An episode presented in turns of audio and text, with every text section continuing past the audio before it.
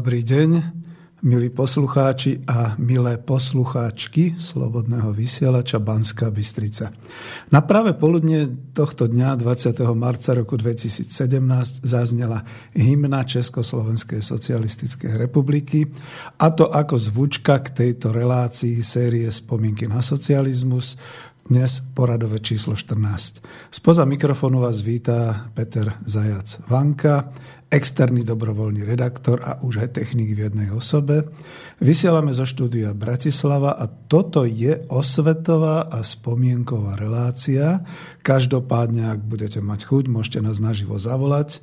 Ak budete počúvať nasledujúcich 120 minút na telefónne mobilné číslo 0944 462 052 alebo mailujte na známu adresu studio zavináč slobodnyvysielac.sk alebo ak máte otvorenú web stránku, tak tam máte takúto zelenú ikonku.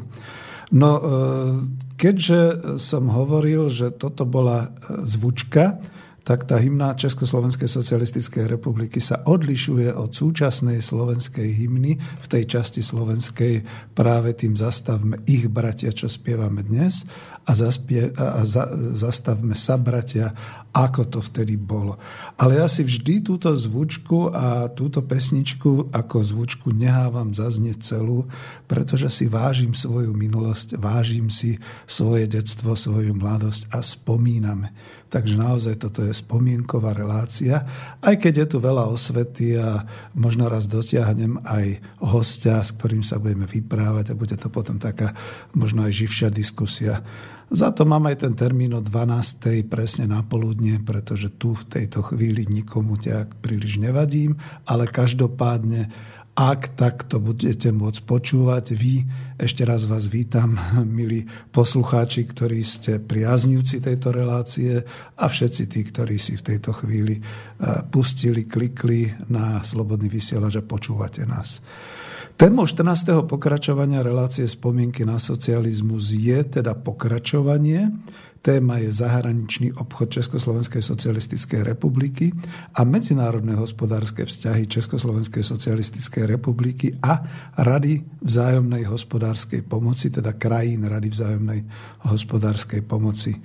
Tá prvá časť, číslo 13, bola viac o organizácii zahraničného obchodu, o tom, prečo monopol zahraničného obchodu, o tom, ako to bolo v 80. rokoch. A ja k tomu dodám, že e, niektorí mi vytkli, že Petra, čo si to tam za tie budovy, veď ako ešte sa na nás budú hnevať. Nie, nie, nie. Ja som to potreboval presne takto dať do toho avíza vtedy a dnes mám zase trošku iné avízo ale hlavne kvôli tomu, aby aj dnes dnešná mládež e, videla, že e, jak si sa ten hospodársky rozvoj vždy kryštalizuje do takýchto materializovaných podob, do architektúry a tak ďalej. My obdivujeme pyramídy, my obdivujeme, e, ja neviem, rímske stavby, staroveké stavby a tak ďalej. Mali by sme čo obdivovať aj teraz, aj keď je fakt, že samozrejme tie budovy zostali, možno boli inač okožované teraz, možno majú trošku iný outfit, jak sa dneska hovorí, a hlavne zmenili majiteľa. Už to nie je Československý štát, už to nie je ľud Československej socialistickej republiky, ale vždy niekto iný. A to bude potom aj o tom avize ktoré dnes tam máte. No ja chcem úvodom zdôrazniť, že toto je skutočne osvetová relácia a s použitím výskumných zdrojov a objektívnych faktov o zahraničnom obchode socialistického Československa.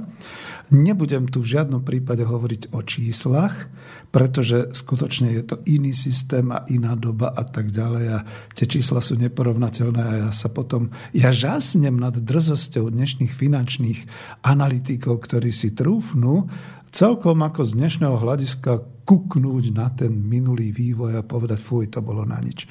Pretože to bolo o niečom úplne inom. A e, dnes, keď si človek hovorí, že hovoríme vždy o výsledkoch, tak si povedzme o tých výsledkoch. Čo bola Československá socialistická republika za národné hospodárstvo, za národohospodársky komplex, ako sa postarala, ako sme všetci dokázali žiť v tej republike, e, výjmuc všetkých tých, čo mali problémy s autoritami a s režimom a so všetkými takýmito vecami a ako v podstate e, dokázal, povedzme aj ten zahraničný obchod a tie vonkajšie ekonomické vzťahy náplňať tú kasu, ten štátny rozpočet Československej socialistickej republiky. Lebo dnes, ja viem, bude to trošku niekedy až tak konfrontačné porovnávanie o zahraničnom obchode v súčasnosti, ktoré je vraj vynikajúci, všetky ostatné veci, ale je síce poludne a mohli by nás počúvať aj žiaci základnej školy, ale tak drsne sa už môžeme vyjadriť. Dnes z toho zahraničného obchodu máme veľké prd. Tak by som povedal. No, no a teraz ešte samozrejme pozývam všetkých priaznivcov Slobodného vysielača vypočuť si slova o zahraničnom obchode, informovať sa o tom a konfrontovať si ich v realite s rokom 2017 a pozrieť si ten historický priebeh ako to bolo v situácii, keď už potom sa rozkladala ČSSR na eh, ČSFR a potom na Slovensku a Českú republiku. Máte to priamo od zdroja. Som priamy účastník zahraničného obchodu ČSSR a som priamy účastník aj spolupráce s krajinami, socialistickými krajinami združenými v Rade vzájomnej hospodárskej pomoci a preto mám dôveryhodné oprávnenie ako zdroj o tom hovoriť. Zdôrazňujem teda podľa požiadaviek na profesionalitu obsahu publicistiky, ako vyčítali Slobodnému vysielaču, že v tomto prípade som sám zdrojom a nielen ako svetok, ale aj ako aktér mnohých tých udalostí a mnohých tých faktov. A aj z tohto pohľadu sa môžeme pozrieť na tú históriu. Mňa mrzí, že sa ku mne zatiaľ nik nepridal.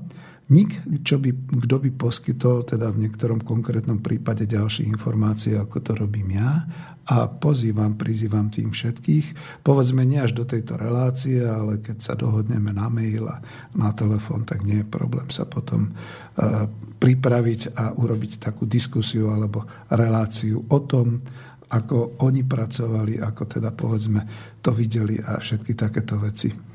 No už v predchádzajúcej relácii číslo 13 k problematike zahraničného obchodu som povedal, že Československá socialistická republika je historickým faktom.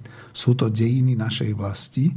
Aj dnes v roku 2017, keď je mojou vlastou Slovenská republika, a ja mám právo, dokonca cítim ľudskú povinnosť informovať na základe nájdených faktov a samozrejme i zo svojho subjektívneho pohľadu, toho pracovníka zahraničného obchodu, aký som bol, presne e, možnosť definovať aspekty života v tej historickej dobe, v ktorej som sa narodil, žil, pracoval a použiť osvetovo aj fakty, ktoré sa dneska nedozviete vo vzdelávacej sústave Českej alebo Slovenskej republike a naopak mass media a politici lživo a podvodne informujú o týchto aspektoch a žiaľ zastierajú úbohosť súčasného stavu, v akom, v, aké, v akom sa teda nachádzajú obidve republiky v tejto oblasti, o ktorej hovorím, teda v zahraničnom obchode a medzinárodných hospodárskych vzťahoch. No, chcelo by to už pesničku, ale dokončím tú desiatú minútu. Už minule som spomínal, že budem analyzovať, čo vlastne je zahraničný obchod ako súčasť národného hospodárstva štátu, e, čo bol, lebo už, no, a zvlášť v súvislosti s celkovými medzinárodnými vzťahmi republiky, aké boli subjekty zahraničného obchodu a medzinárodných hospodárskych vzťahov republiky, E, právnu podstatu fungovania zahraničného obchodu vtedy a aj teraz a ekonomickú a možno aj sociálnu podstatu fungovania zahraničného obchodu všeobecne a to vtedy aj teraz. Ja si trúfam povedať, že definovaniu, čo bol zahraničný obchod pre národné hospodárstvo a aké bolo usporiadanie hospodárskych objekt, subjektov zahraničného obchodu, som už vlastne venoval čas minulé, v minulej relácii číslo 13, takže dnes sa budem viac venovať ekonomickej podstate, fungovaniu možno monopolu zahraničného obchodu a vonkajších ekonomických vzťahov, podstate právneho fungovania v podmienkach uzavretého národohospodárskeho komplexu Československej socialistickej republiky. Aj keď hneď dodám, že v 80. rokoch, keď som už ja teda naozaj bol aktérom medzinárodných hospodárskych vzťahov Československa, sme mali už dosť otvárajúci sa a prepojený národohospodársky komplex so susednými krajinami, ale aj so svetom. Boli tu však brány, bol tu kontrolný mechanizmus, ktorý kontroloval a zabraňoval tomu, k čomu potom došlo v rokoch rozkladu národnohospodárskeho komplexu a zničenia domácej hospodárskej základne Slovenska a Čiech. Ak by sa vám tieto slova nepáčili a ak by sa vám zdali také, že no, to sú extrémistické, rád poslúžim linkom objasňujúcim, ako nás rozkradli, ako nás privatizovali náš národohospodársky komplex ČSSR a ako sme prišli o svoje národné hospodárstva aj v Čechách, aj na Slovensku. A nie je to link ľavicový. Ja vám prezradím, že je to z YouTube Igora Jurečku a skúsim ho potom linknúť. No a ešte chcem pridať, a potom už bude pesnička. Chcem pridať toto. V celej oblasti československého zahraničného obchodu a medzinárodných vzťahov a nakoniec aj v celej oblasti riadenia celého národného hospodárstva odpracovali svoje životy. Doslova tisíce a desaťtisíce občanov Československej socialistickej republiky. Boli to skutoční ľudia z kosti a z krve a neboli to žiadne orgány v úvodzovkách, orgány strany a vlády, Títo ľudia odpracovali svoj aktívny pracovný život pri rozvoji toho, čo sme za éry socializmu v ČSSR dosiahli. No, čest ich práci a pamiatke, to chcem hlavne povedať, lebo väčšina z nich už nežije. A neodchádzalo sa im z tohto sveta ľahko, pretože namiesto ocenenia sa po roku 1990 dočkali výsmechu a okiadzania všelijakých tých revolučných a e, neviem ako to povedať, radšej slušnejšie, že pripitomelých e, aktivistov politických, čo je vlastne ešte nakoniec lepšie, ako keď na vlastné oči potom neskôr videli, ako môj otec, ako sa ich podniky, pracoviska, ako sa ich republika, ako sa demontujú, rozkrádajú, ničia Veď nič nemôže byť pre človeka potupnejšie a urážlivejšie, ako to, keď vidí za svojho života, ako sa všetko ničí, páli, zosmiešňuje. Česť vašej pamiatke, ľudia, ktorí ste skutočne pôsobili vo vonkajších ekonomických vzťahoch Československej socialistickej republiky.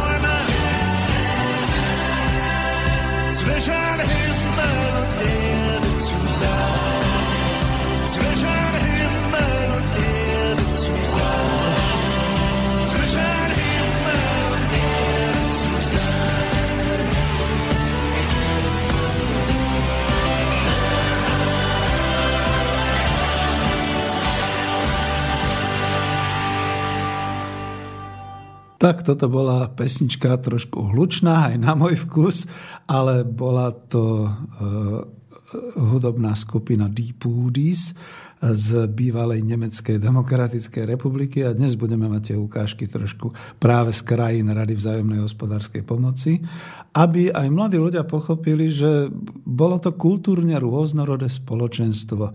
Naozaj to boli národné kultúry a národné hospodárstva a tie sa dávali dohromady, tak ako dneska sa snaží o to Brusel a Európska únia, ale hneď na začiatku skutočne musím povedať, že e, napriek tomu, že sa všade píše o všetkej tej totalite a o tom, že ako nás e, nútili a ako všetky tieto veci, nie, nie Nebolo to tak a potvrdzujem, že to bolo trochu ináč. A to trochu ináč znamená, že my sme skutočne tvorili uh, ten blok socialistických krajín, aj teda národov, ktoré sa vybrali touto cestou a boli sme prinútení ísť tou ekonomickou cestou, aká bola, a ja si to potom trošku trúfne vysvetliť, práve v rámci tej témy o Rade vzájomnej hospodárskej pomoci. A vidíte, že tie pesničky sa dajú aj dnes púšťať a možno hudobný dramaturg Slobodného vysielača ma poťaha za uči, že toto bolo trošku z YouTube príliš hlučné, ale tak toto bolo, boli rôzne smery.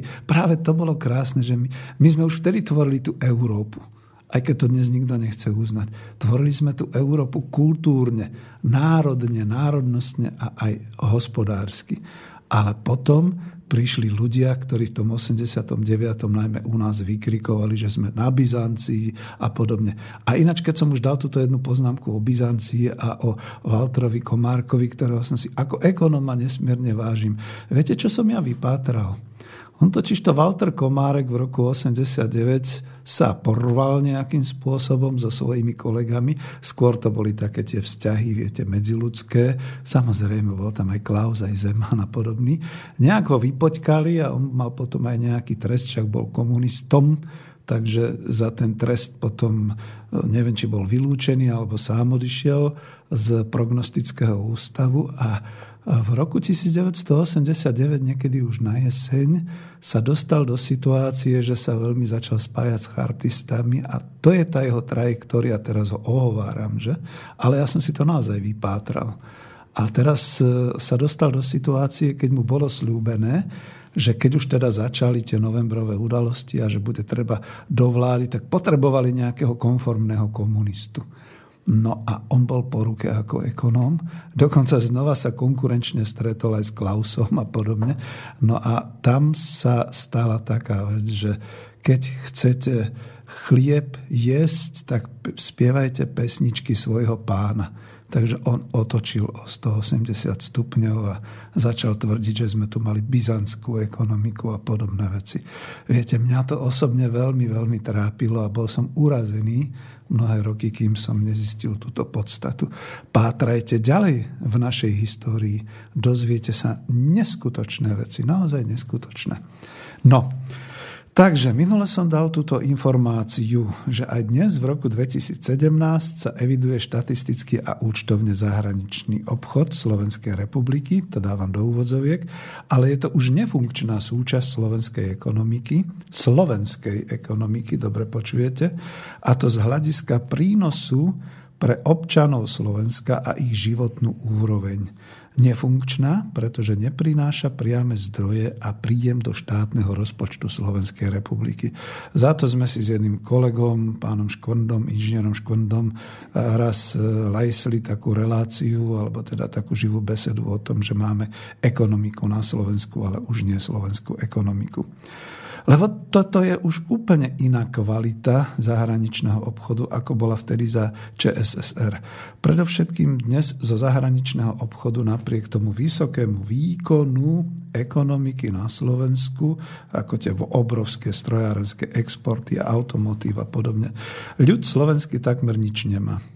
Alebo takmer minimálne vstupy do financií do štátneho rozpočtu, povedzme z príjmu a možno ako aj z daní, z podnikateľskej činnosti, a tak ďalej, ale neexistuje žiadna možnosť v menovej oblasti byť samostatnými v zahraničnom obchode. Po účtovnej stránke nemáme už nakoniec vlastnú menu, všetko je to euro. Ja, zástanca eura z roku 2008, toto tvrdím, že vidíte.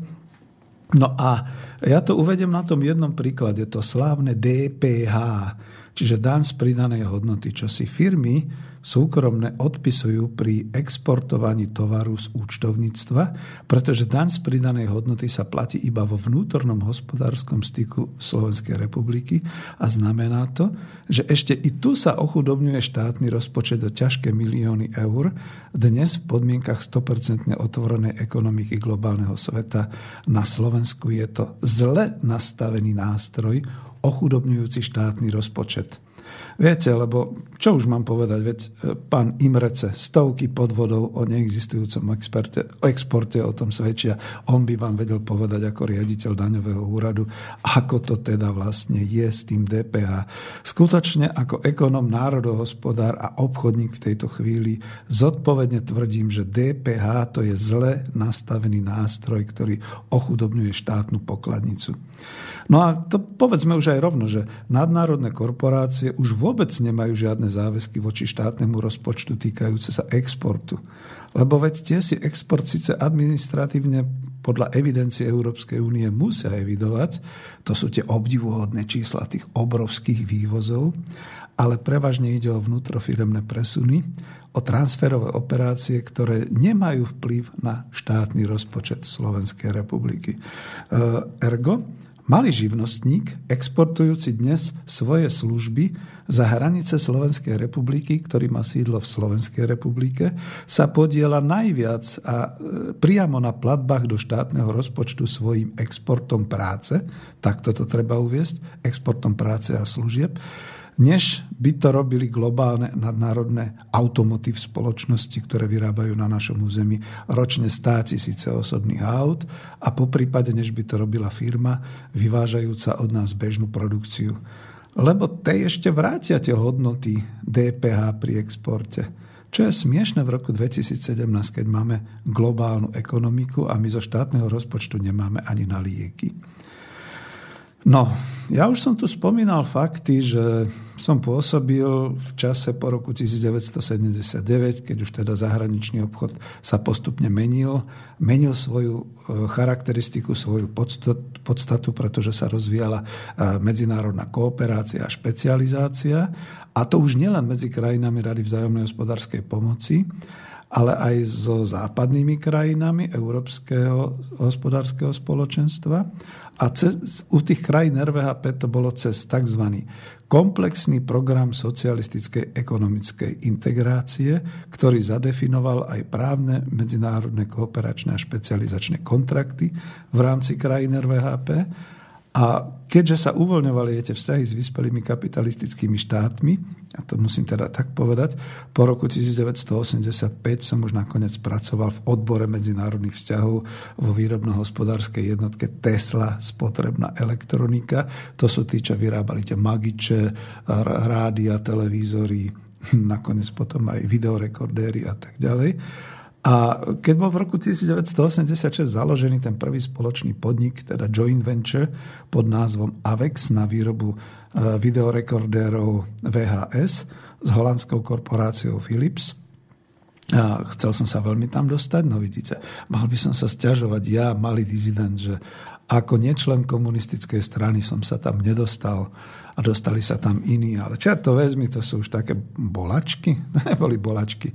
Ja som si na Tesle, na socialistickom štátnom podniku získal podnikový byt, aj potom do dneska v ňom žijem. Už som si ho odkúpil, takže som spokojný a na nejaké krivdy minulosti človek zabudne rýchle, pretože ma to posunulo ďalej. V roku 1988 som už pracoval na výskumnom štátnom drevárskom ústave v oblasti vedecko-technickej medzinárodnej kooperácie, a to medzi podnikmi Feinmechanische Werke Halle v NDR, Karl Zeiss Jena, NDR, s podnikmi československými ako ZPA Nový Bor, Strojárne Piesok a ďalšie a so sovietskými podnikmi aj s tým vedecko-výskumným ústavom, ktorý mal takéto veľké laboratória a teda mm, skutočne to, to, to bolo mesto v meste. Nepoviem kde.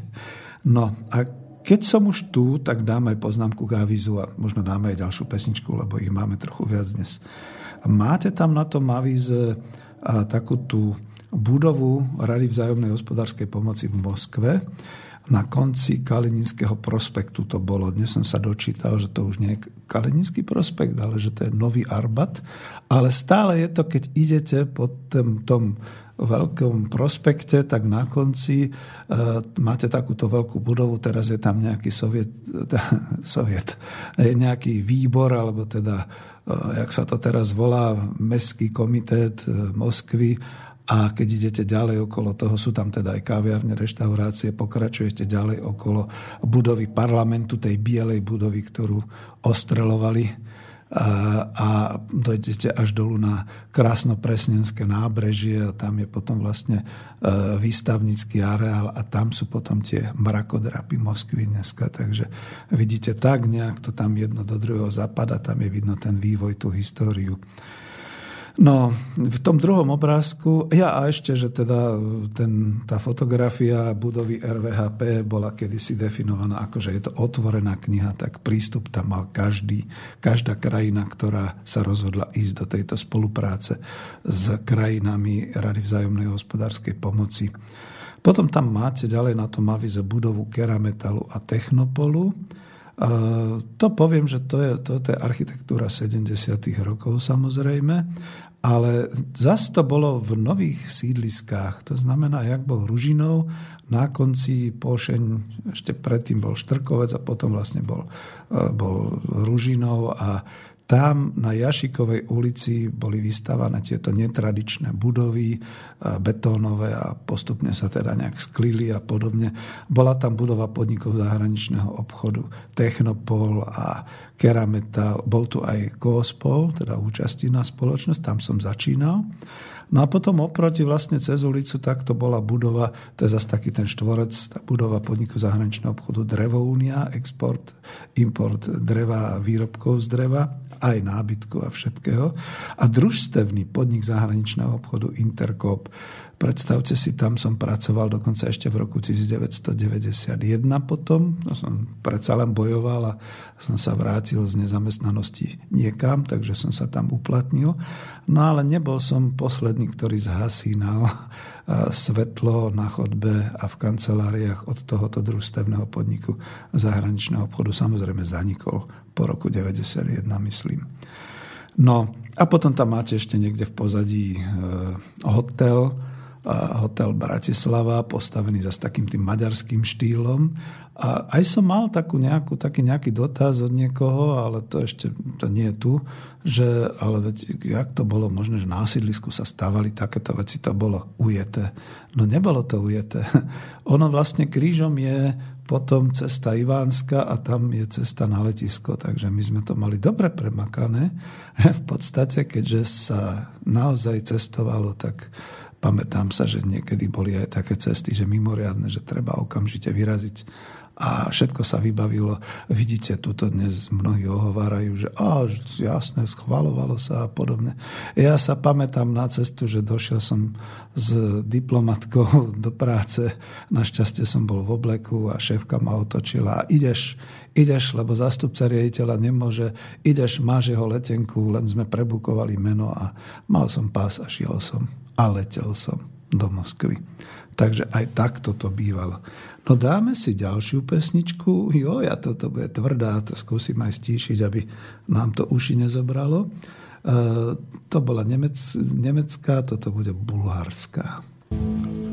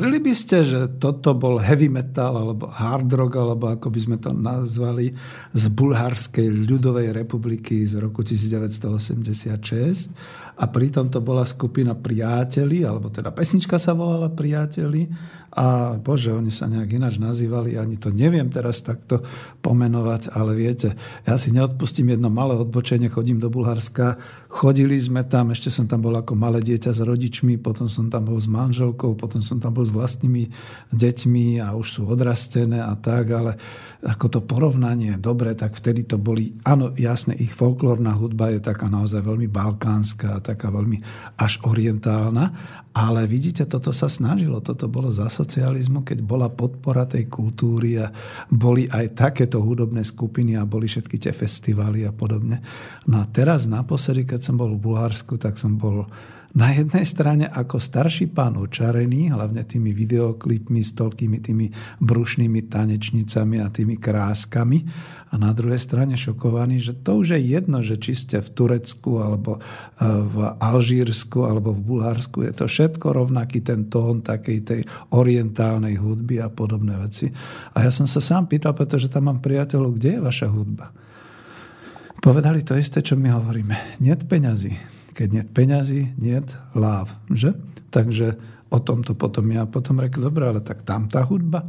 A oni hovoria, to sa hodí, pretože prichádzajú k nám na pobreže cudzinci, turisti a to sa zdá tým majiteľom, ktorí sú tu, tým novým majiteľom, že to je tá atraktívna hudba. Oni to všetci volajú, že bulharská hudba, ale my s tým moc nesúhlasíme, ale čo narobíme? Tak dobre, dáme si pesničku Pejem, pajem, puším, to bolo to bulharské a vidíte, tu aspoň boli tie bulharské originál slova, chubovo momče a chubovo momiče, to je dobré dievča a dobrý chlapec a podobné veci, takže takto.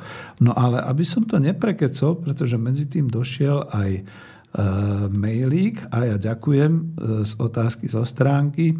Richard píše, že pozdravujem vás do štúdia, počúvam rád všetky vaše relácie, vždy iba zo záznamu. ďakujem, prajem všetko dobré, Richard z Lehoty. Tak príjemné počúvanie, Richard, aj vám ďalším. Naozaj nechcem, aby tieto relácie boli niečím iným ako osvetovým a takým príjemným pre nás a na počúvanie. Diskusie si potom lajsneme. Ja už pripravujem naozaj nejaké také relácie, kde to bude tuhé, kde budeme diskutovať a možno sa aj hádať a podobné veci, ale zatiaľ to takto necháme. No a čím som chcel pokračovať? No minule som sa dosť zaoberal aj týmto organizáciou zahraničného obchodu a všetkými takýmito vecami, čiže zase nechcem byť až natoľko sucho, osvetový a informačný. No ale ešte jeden aspekt, čo som minule vynehal, a to bolo to, že teda pracovníci, keď už som vzdal hold pracovníkom, ktorí pracovali, aj som spomínal teda, že jasné, že boli teda riaditeľi a boli tie špičky vedúce. Áno, to boli všetko členovia strany a dobre, v pohode je to tak.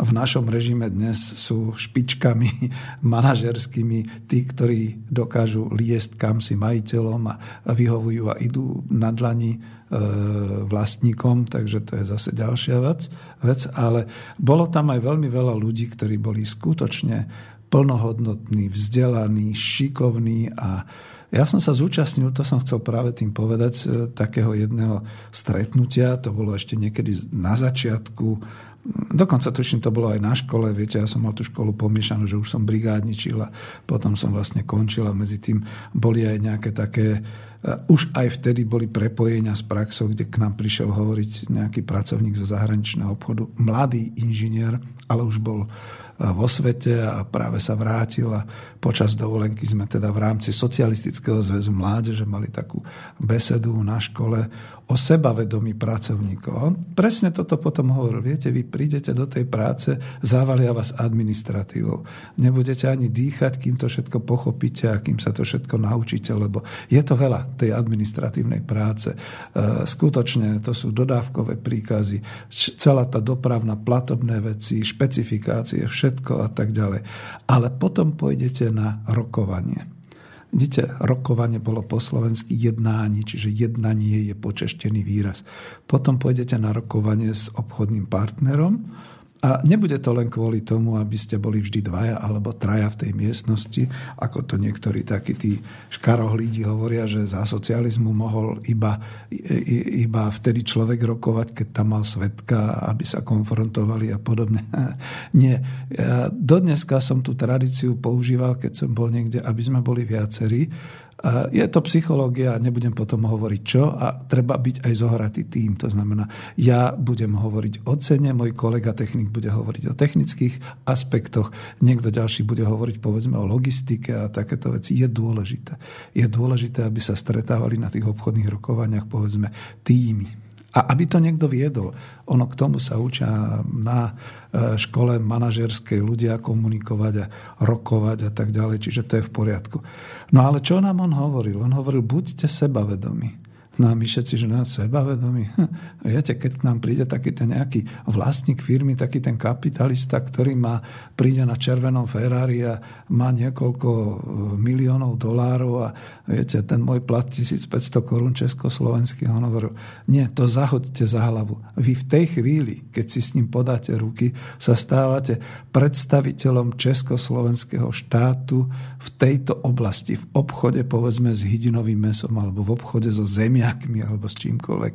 Vy ste predstaviteľ Československého štátu, vás poveril teda niekto ako váš nadriadený alebo podobne, aby ste rokovali so svojím obchodným partnerom o dodávke, o kúpe, o predaji, o exporte, importe, o cenách, o takýchto veciach. A za vami, za vami je celý potenciál národného hospodárstva Československa. Toto už dnes naozaj tí ľudia nemôžu v sebe mať a toto sebavedomie v sebe nemajú Aj keď teda občas niektorí skutočne potom vystupujú, hlavne v tom malom obchode, ako keď príde predstaviteľ UPC a ponúka vám služby e, v káblovke a podobne, tak to je taký malý riaditeľ Zemegule, že už len chýba, aby si zastokol ruku, jak Napoleon a podobne. No ale vtedy to bolo o sebavedomí, o, tom, o tej spolahlivosti, serióznosti, čo sa nakoniec potom prejavovalo v tých obchodných vzťahoch aj pri uzatváraní platobných podmienok, aby som dlho nehovoril, len toto jedno vyťahnem.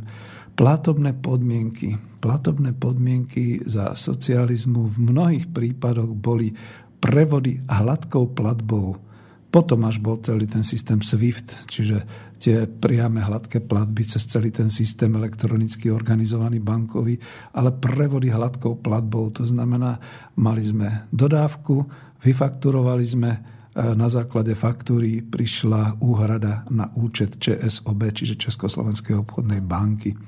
Alebo keď to bolo väčšie, povedzme, ja som robil aj v investičných celkoch a strojoch a zariadeniach, tak sa išlo cez dopisy dokumentárne, akreditívy a podobné záležitosti. To znamená, že on si vyinkuloval v banke na podúčet svoje peniaze v tej chvíli, keď sme mi odoslali tovar a povedzme, sme splnili tie podmienky, ktoré od nás technické požadoval a logistické, tak potom nám na základe tých dokumentov uvoľnil peniaze a dostali sme peniaze. Ja to porovnám s tou situáciou, čo sa stalo po roku 1990. Stali sme sa nespolahlivými a neserióznymi partnermi, O tom svedčí hlavne to, že od roku 1991 nastali platby vopred, avansy, nastalo vymáhanie pohľadávok, dlžoby a všetky takéto veci. A prepačte, ja sa zmiením len o jednom mene a tým končím a radšej pôjdem ďalej. Kauza Technopol a kauza prezidentov mladý syn. No, stačí? No, takže toto bolo potom to porovnanie, čo to bolo ten zahraničný obchod za socializmu a čo bol potom neskôr. No, e, ďalšie veci, ktoré chcem prebrať, e, no, ja som si tu medzi tým našiel, čo ešte chcem potom hovoriť a už aj o vonkajších ekonomických vzťahoch, ale čo sa mi páčilo, a tak treba to tuto uviezť, že ja síce nemám rád Čaka Norisa, ale veľmi rád mám jeho vtipy a jeden z tých vtipov je taký, že to, čo tu dnes rozoberáme, aj o tom zahraničnom obchode je podobné. Ja by som chcel skutočne, už na to nebudem mať ako dôchodca sily, ale aby moji vnúci zase zažili niečo ako ten náš rozvoj národnej ekonomiky a aby sa skutočne uskutočňovali medzinárodné hospodárske vzťahy Slovenska s celým svetom. Lenže to asi je ako hádzať hrách na stenu a chcel by som byť ako Chuck Norris, to je v tom vtipe, lebo len on dokáže hádzať hrach o stenu tak, aby to dávalo zmysel. Takže to som chcel takú vsuvku. No a teda niečo pre liberálov v súčasnosti. E, trošku akoby otočím list. E, práve počas mojich štúdií a počas pobytu v Prahe v 77. a 8. som s prekvapením zistil a dal som to aj do tej svojej odbornej diplomovej práce, že v tomto čase sa už zásadne liberalizovali hospodárske vzťahy medzi východom a západom. E, pre tých nezasvetených ja som mal vlastne tú diplomovú prácu hospodárske vzťahy e, východ-západ a medzinárodné hospodárske vzťahy Československa. Tam som to rozoberal, dostal som za to pochvalu, dokonca to bola študentská vedecko-odborná e, práca, ktorá bola ocenená v Prahe a tým pádom v Bratislave som už len obhajoval akoby diplomovku roku a veľmi úspešne. No a kto neverí, za to tí liberáli, liberálom toto adresujem, že žiadne totalitné a monopolné a stranické a podobné, to boli vtákoviny samozrejme. No. Respektíve, dobre, tí, ktorí boli členmi KS a boli moji nadriadení, asi som mal šťastie na dobrých. S výnimkou jedného jediného a to boli skôr ako to bola asympatia a tento človek bol asympatický natoľko aj iným ľuďom, že potom ho nakoniec v podstate v Sudáne zavreli. A, a my sme sa všetci tešili na tom našom podniku zahraničného obchodu, že zavreli ho, zavreli ho v Sudáne. Prečo? Lebo mal u seba alkohol. Somár, on nevedel, že išiel do islamskej krajiny. Už vtedy to tak bolo. No ale to bolo veľmi prudké odbočenie. Ja sa vrátim k tomuto, čo som chcel. E, kto neuverí, že sa uvoľňovali tie vzťahy už v 80. rokoch, tak to citujem. O stave rozvoja nových foriem hospodárskej spolupráce v roku 1977 podľa Európskej hospodárskej komisie svedčia fakty, že už existuje 1200 dohôd o priemyselnej kooperácii priamo medzi podnikmi socialistických a kapitalistických krajín. To som citoval z tej mojej práce z roku 78. Prvé miesto v počte uzatvorených dohôd zaujíma Maďarská ľudová republika 29,6%. Slúbil som, že nebudem zaťažovať číslami, ale mám to tu. A ja si len spomeniem, k tomu doplním tie percentá, že oni mali hlavne koopera- kooperácie v kozmetike, spomente si Helia D, mydla ako fa, celý kopec takých všelijakých práškov a tak ďalej. Druhé miesto mala Polská ľudová republika 25,8%. No a my sme žiaľ iba začínali a všetkým tým, ktorí vykrikujú, že teda Rusi nám nedovolili a podobné veci, vážený, bola to naša chyba. A ja to poviem, pretože som v tom robil. Pokračujem ďalej v tom citovaní. Perspektívou sú i kompenzačné obchody, ktoré tvoria 28,8% v relácii obchodov východ-západ. Kompenzačné zmluvy umožňovali socialistickým krajinám budovať určité kapacity priemyslu na základe dlhodobého úveru splácaného budúcou produkciou. Tu dám ja poznámku, že mimochodom to bola tá moja husia kooperácia Spolková republika Nemecko, ČSSR, ktorú sme riadili, teda nie ja, ja som bol výkonný pracovník, robotník zahraničného obchodu, mal som nadriadených, ale oni teda dohodli, dorokovali, dokop, dokončili teda to, že takáto kooperačná zmluva na husí program bola cez KOSPOL a cez rôzne podniky hydinárskeho, drúbežiarského prúmyslu a podobne. Takéto druhy zmluvy, tento druh zmluvy, ten kompenzačný, bol dominantný pre ZSSR až v 69%, pre Bulharskú ľudovú republiku v 42%, pre Bulharsko napríklad viem to ilustrovať, to bolo to spracovanie tých zeleninových a ovocných produktov. Bulharsko bolo známe svojou produkciou ovocia a zeleniny. A na treťom mieste bolo NDR, 42,8% zmluv a to boli zase zmluvy, ktoré som ja zažil o niečo neskôr, prevažne v strojárine a v textilnom odvetvi a častokrát aj v potravinách, čiže naozaj to bolo takto.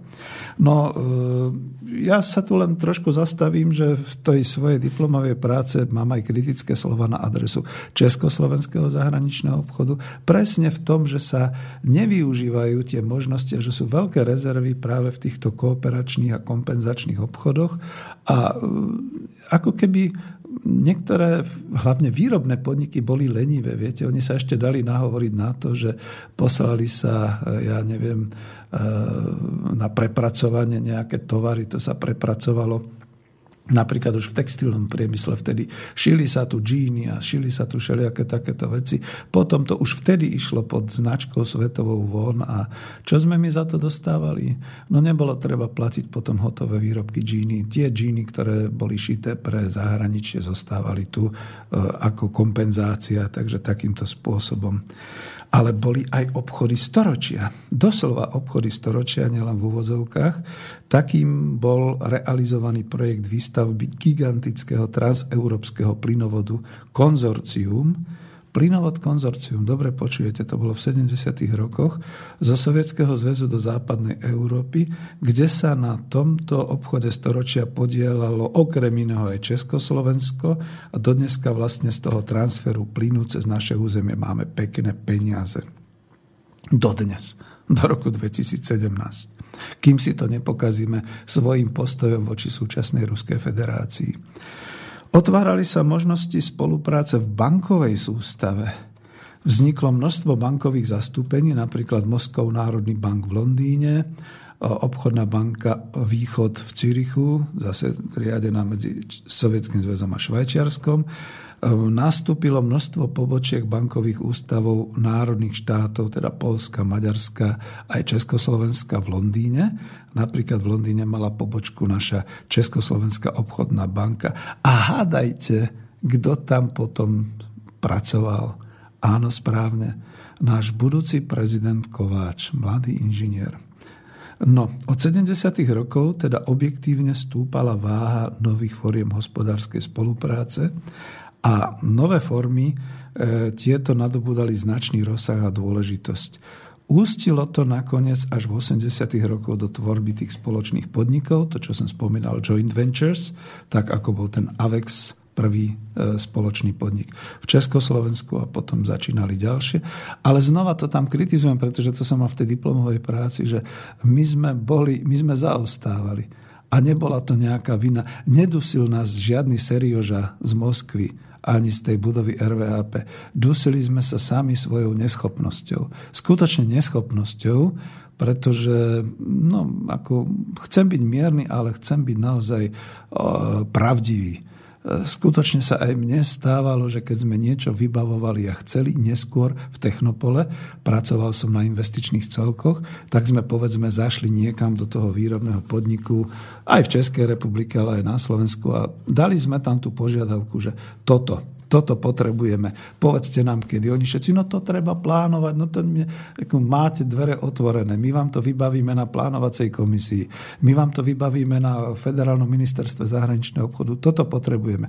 Aby som bol konkrétny, my sme robili eh, v 84 eh, vlastne pripravovali sme veľké kontrakty na agrokomplexy, agrokombináty v Sovietskom zväze a to bolo, tí ľudia pred nami utekali. Ja sa pamätám, že sme vycestovali niekam aj s kolegom a on hovorí, počúvaj, ty choď spredu, ja skúsim ísť zozadu, viem, kto to je, ako vyzerá a tak ďalej. Nechápali sme to. Ako, to bolo možno o pohodlnosti tých ľudí. Mali svoje platy, e, stačilo im. Viete, no to je presne tá... E, vždy to bolo v tých ľuďoch. No a vtedy ma to veľmi naštvávalo ako mladý inžinier zahraničného obchodu. Zúril som, že teda my tu máme takéto možnosti, máme takéto kooperačné možnosti a, a, a nechcú to využívať. Samozrejme, že zrejme táto naštvatosť potom ústila aj v tom 89. do značnej časti nespokojnosti. Povedzme aj ľudí okolo zahraničného obchodu. No, dôležité bude ešte si povedať, a potom dáme ďalšiu pesničku, určité hospodárske odlišnosti, aké sú v súčasnosti v zahraničnom obchode, aké boli vtedy. Neviem, či sme e, minule, či som spomínal ten monopol zahraničného obchodu a devízový, myslím, že áno.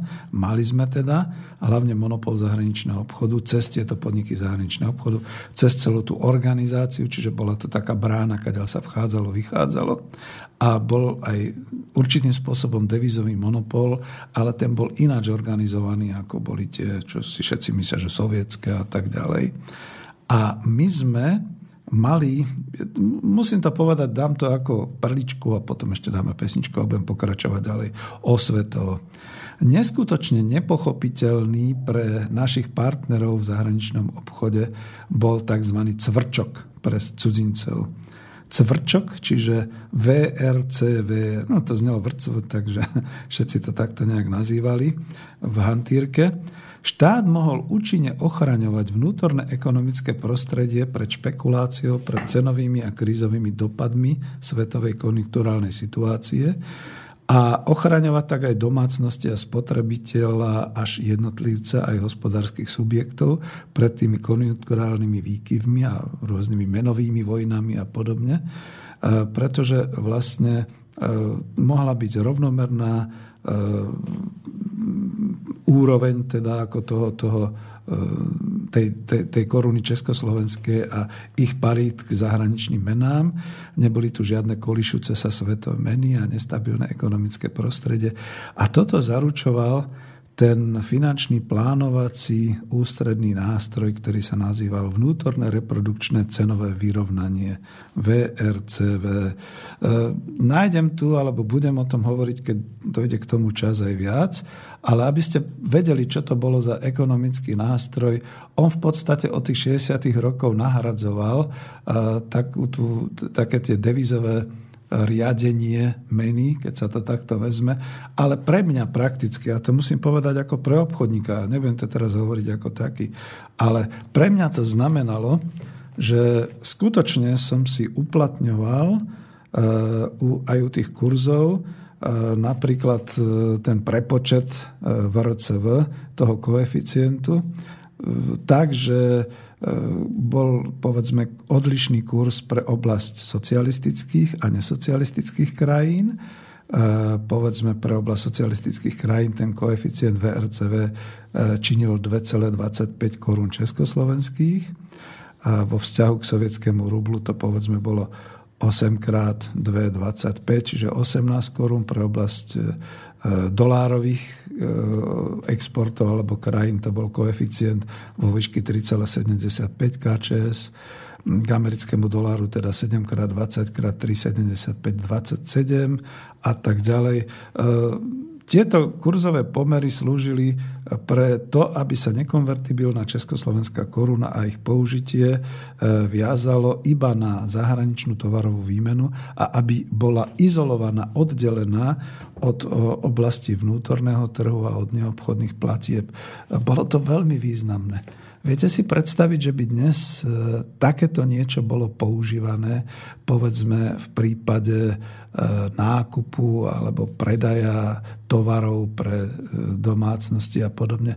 Veď my máme problémy, raz ide mlieko dolu, raz ide mlieko hore, raz je hovedzie meso tak nevýhodné, že vybijeme si stát a potom už nič nemáme, dovážame to z Argentíny a raz e, sa bravčové meso nevyplatí kvôli svetovým cenám, vybijeme bravčové a potom dovážame. Teraz sa nevyplatí hydinové meso, tak vybijeme hydinové, potom ho budeme dovážať alebo nahrádzať už niečím iným a podobne. Vtedy skutočne ten národohospodársky komplex a ľudia, ktorí okolo toho pracovali, dbali na ochranu vnútorného trhu. Ja viem, že sa to nebude mnohým ľuďom páčiť a poviem len také nejaké veci, ktoré e, potom majú dnes tí e, vyštudovaní už po 95. niekedy a dokonca aj ďalej tí, tí naši teraz inžinieri, analytici finanční, že to nebolo dobre, lebo to nám zabraňovalo v konkurencie schopnosti. Zase to to poviem tak škaredo, prd v konkurencie schopnosti. Vy potrebujete pre lokálnu výrobu, preto aby hydinársky závod niekde v Dolnej Maríkovej zásoboval zvolenský okres alebo podobne. Vy potrebujete svetové ceny. A prečo? No, veď to je to. No, to. Tam sme. My máme otvorenú ekonomiku, ale natoľko, že nám sem kľudne dovezú e, čínske mrazené kurčatá, prípadne dovezú nám nejaké juhotalianské chladené kurčatá, chytené možno nejakými tými chorobami, ale potom naši zatvárajú chovy a prípadne ako sa nedostanú ani do tých veľkoobchodných sietí, pretože nemajú žiadnu ochranu. Tu neexistuje národohospodárska ochrana vnútorného trhu. Tak potom vidíte, porovnáte si, čo bolo lepšie, alebo čo by bolo dnes lepšie. No a sme tu a keďže hovorím takto, jak by som povedal, neexpresívne, ale skôr extrémisticky, tak ma môžu potrestať a ja potom budem pekne aj s Marilou Rodovič tráviť svoj čas v takej tej známej väznici. Sing Sing.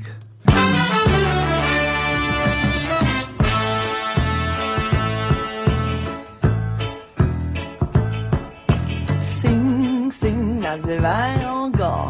Bo ma w oczach coś takiego samo zło Nie hoduje zbóż, ma w kieszeni nóż A ja nie wiem po co.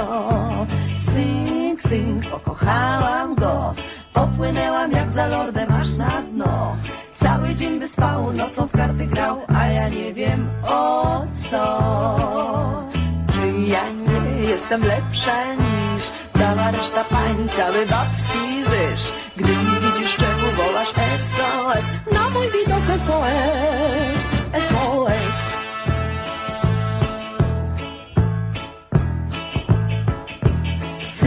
Sing, sing, ma koleżków trzech Takich spotkać na ulicy to jest pech. Zbyt nerwowi są, grzeszą kiedy śpią, a ja nie wiem po co. Sing, sing, czasem prosi mnie, bym schowała to czy tamto gdzieś na dnie. Wezmę grosz dwa, on pretensje ma, a ja nie wiem o co. Czy ja nie jestem lepsza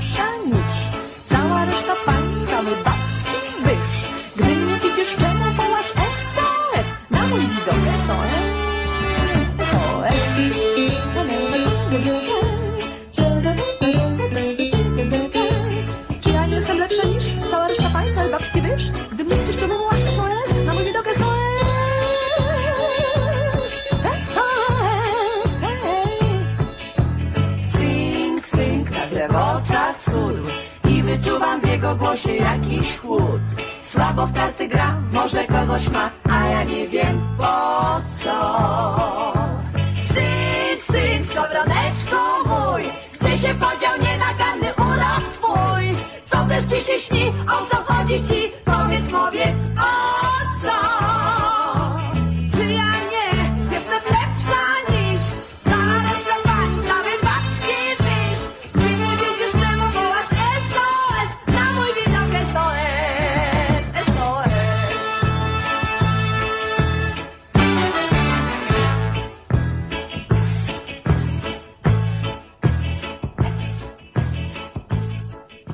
No a ja som si myslel pôvodne, že táto pesnička, pretože ona ju potom spievala aj tá naša Kratochvílová, že to je nejaký západ, že to je proste, ale objavil som, že to zrejme je poľská pesnička a Marila Rodovič, tá krásna blondiatá polská speváčka polky, keď sú pekné, tak sú naozaj úžasné, krásne.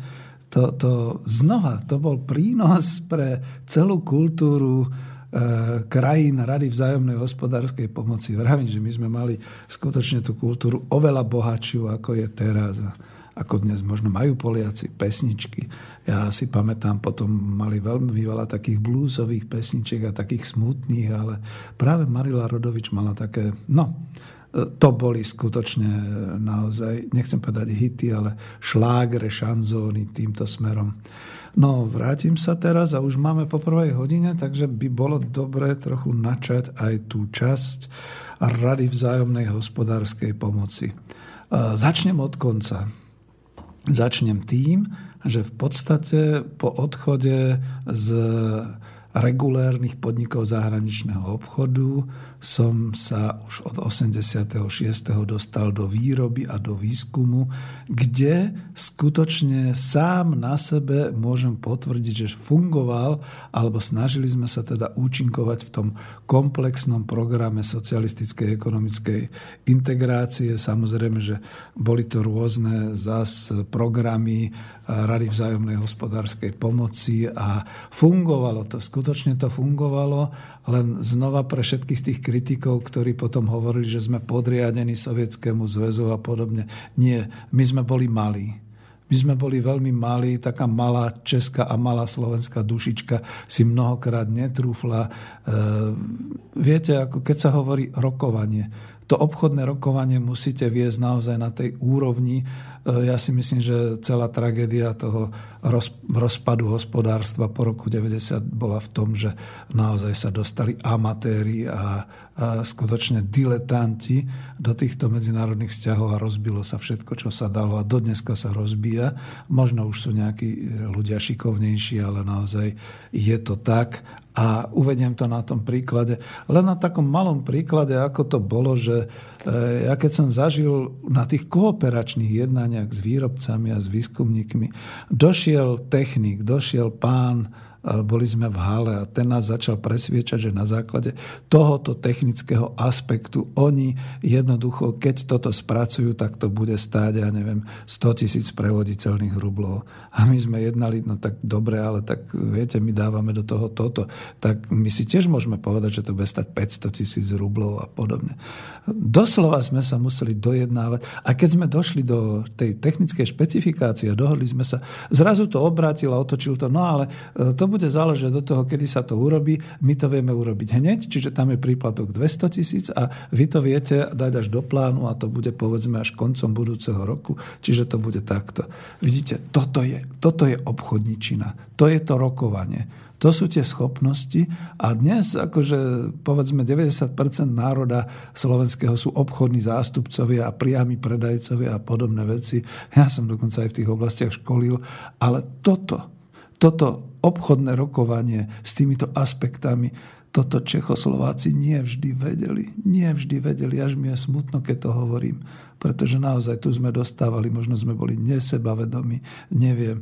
Ja sa pamätám, čo by sme dnes dali za takú tú ruskú podmienku, teda sovietsku, keď teda v Tesle prišiel, a to už som niekde možno spomínal, e, výrobný riaditeľ celý šedivý z takého toho nejakého rokovania a nejakej tej komisie, kde prejednávali zvýšenie výroby farebných televízorov a on hovoril, no na základe tej ich požiadavky my budeme musieť postaviť dve nižné na Orave. A my sme vtedy boli v tom našom odbore medzinárodnej spolupráce na Tesle a ako mladí chalani sme sa smiali, no a čo, v čom je problém? No tak proste to postavíme. No, zabereme úver, postavíme a ideme do toho. Nie, oni boli chorí z toho, oni si to nevedeli predstaviť naozaj, že toto by sme mohli, taká tá malosť v nás, to bolo to najhoršie, ako častokrát. Dobre, to som odbočil, takže vraciam sa k Rade vzájomnej hospodárskej pomoci. Veľmi často vidím tých kritikov, ako píšu, že to bolo sovietské, komunistické, napríklad z rozhodnutia nejakého Stalína. Ježiši Kriste. Uvedomujeme si mi vôbec, že vznik bol počas studenej vojny vyhlásenej Churchillom na prejave vo Fultone v Spojených štátoch ešte v roku 1946 potom e, po Európe chodila tá hospodárska obnova. Američania sa veľmi snažili, vytvorili Marshallov plán na obnovu európskej ekonomiky ja to budem citovať na Parížskej konferencii 12. až 15. júla 1947 zástupcovia 16 štátov, samozrejme západnej Európy, USA, Kanady, Británie a tak ďalej, vytvorili Organizáciu pre európsku hospodárskú spoluprácu OEEC. Kongres USA prijal zákon o pomoci 3. apríla 1948. No, to už sme mali február 1948, že? Oni ešte teda sa snažili. OEEC bola predchodcom Organizácie pre hospodárskú spoluprácu a rozvoj.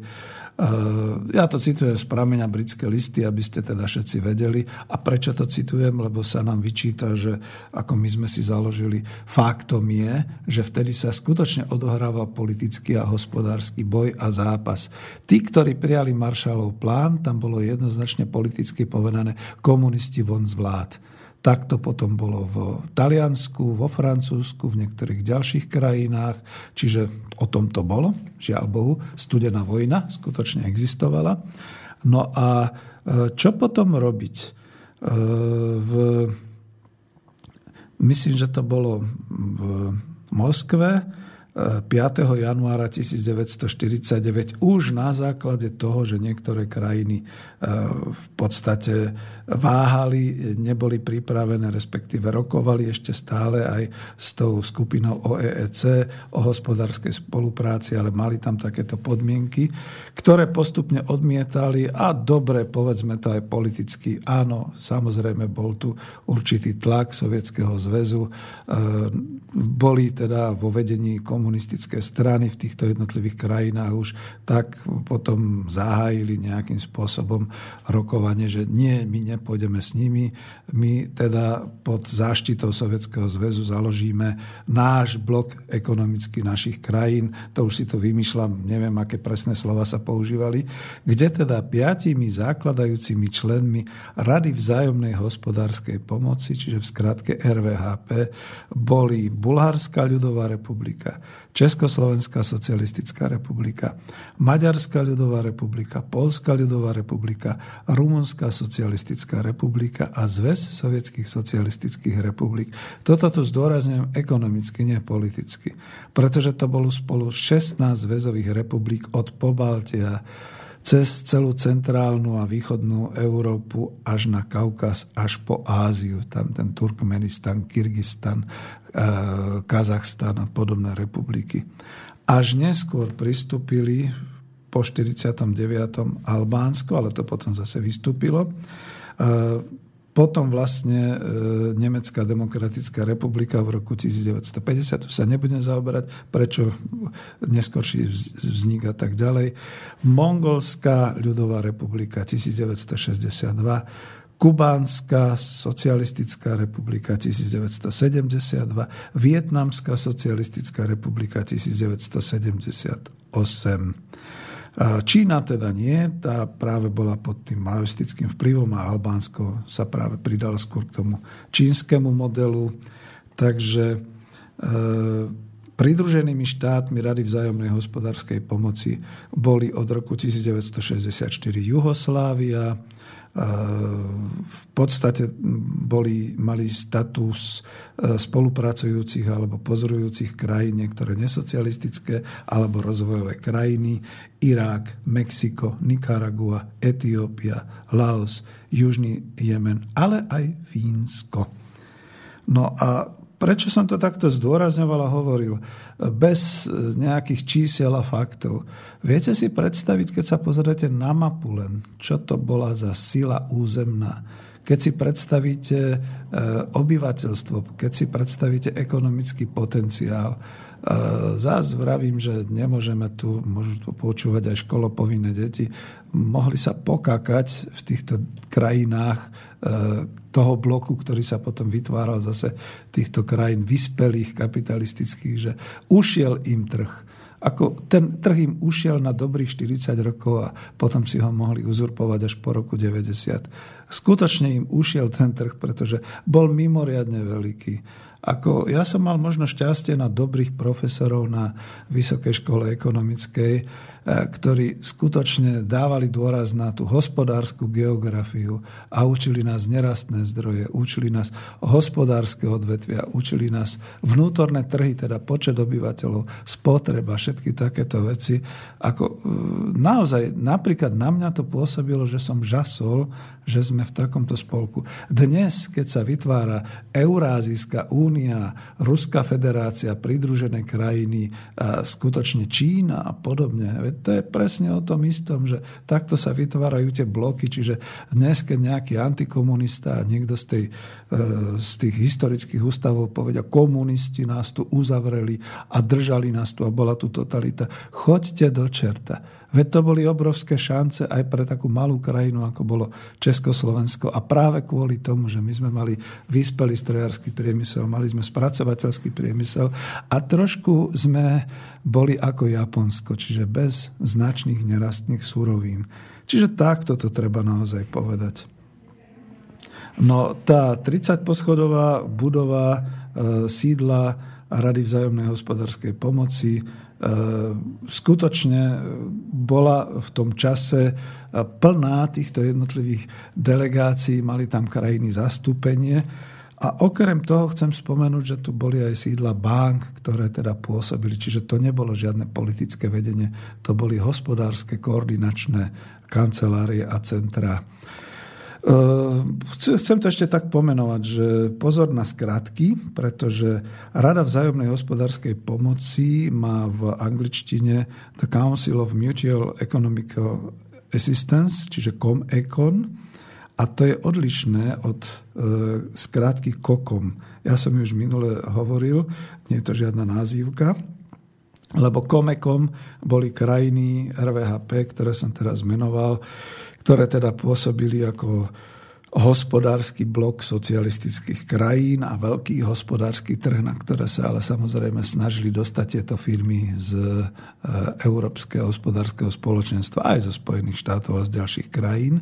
Iné bolo kokom. A to si treba povedať. Kokom e, bolo síce ako, že v hantírke komunist, communistic countries a tak ďalej, ale v skutočnosti to bol koordinačný výbor Medzinárodnej organizácie pre, strate- pre strategickú kontrolu a tento koordinačný výbor priamo riadil embargo voči socialistickým krajinám. Toto embargo vzniklo hneď v tom roku 1948 embargo, teda na všetky krajiny, ktoré sa nepridali k tomu Marshallovmu plánu alebo odstúpili od neho. A toto embargo bolo uvedené predovšetkým na všetky strategické suroviny. suroviny. Išlo o embarga na vývoz vedecko-technických výsledkov, high-tech technológií do krajín RVHP, strategických surovín, tovarov rôzneho druhu, označovaných ako strategické. Od toho som potom použil niekedy v minulosti aj takéto, keď som bol rozčulený, že aj ten toaletný papier.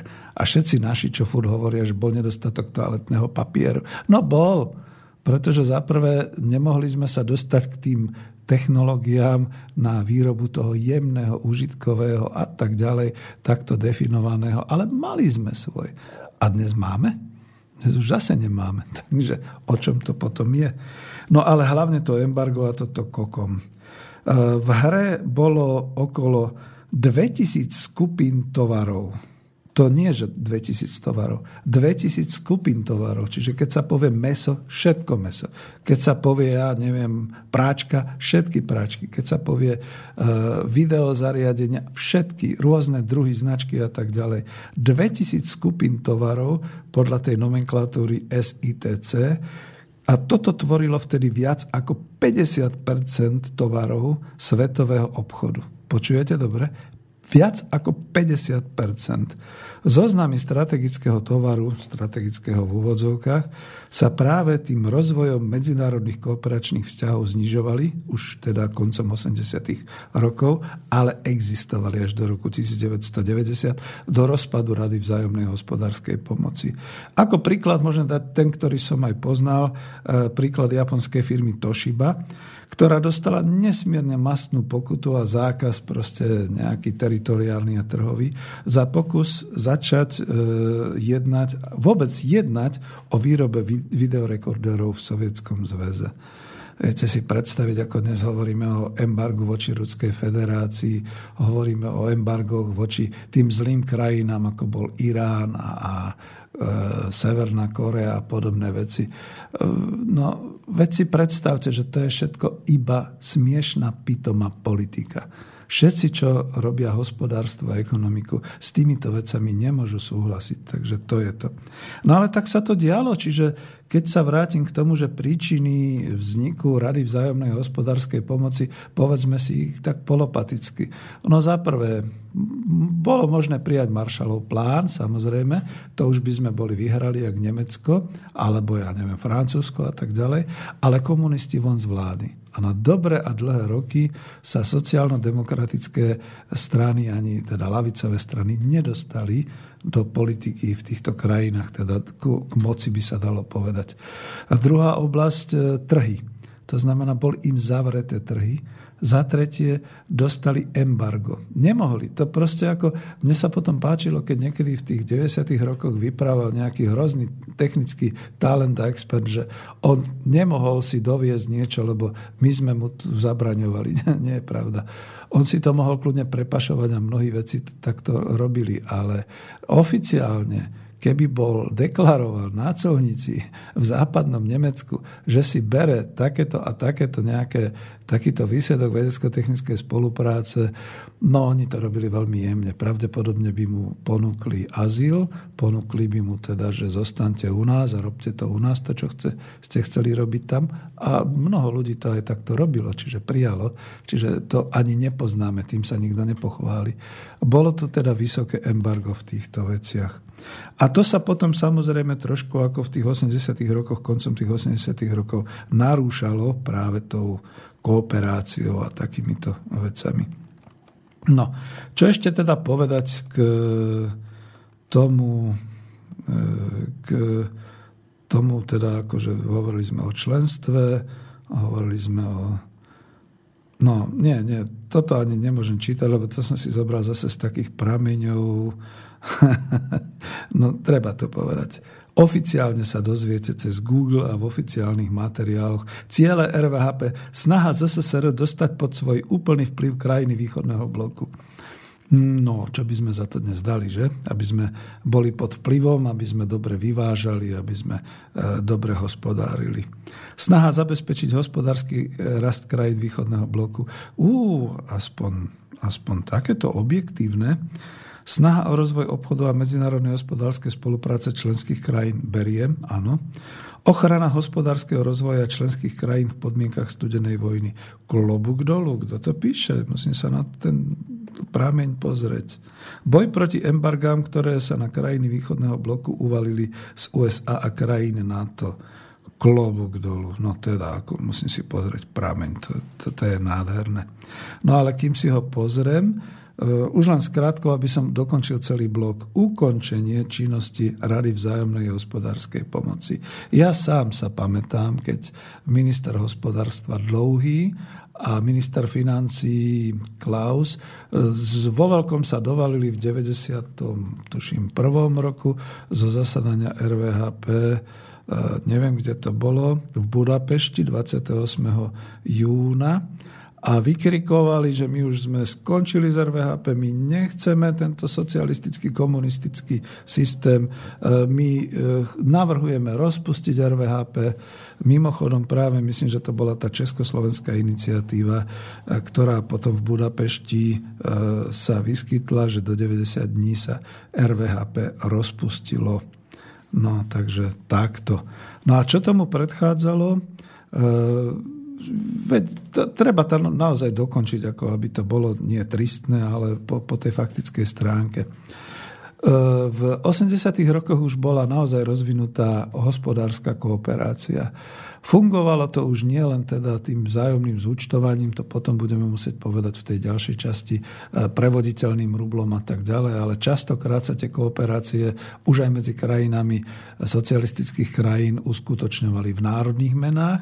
Mám tu takú vyhlášku o tom, že ak to bolo medzi Sovietským zväzom a Československom, že teda v národných menách a tak ďalej a s ďalšími krajinami a uskutočňovali sa aj mnohé kontrakty cez kooperácie s krajinami vyspelých kapitalistov socialistických štátov a to v ich menách, alebo teda určované vopred ako v dolároch, alebo v markách a v librách a podobne.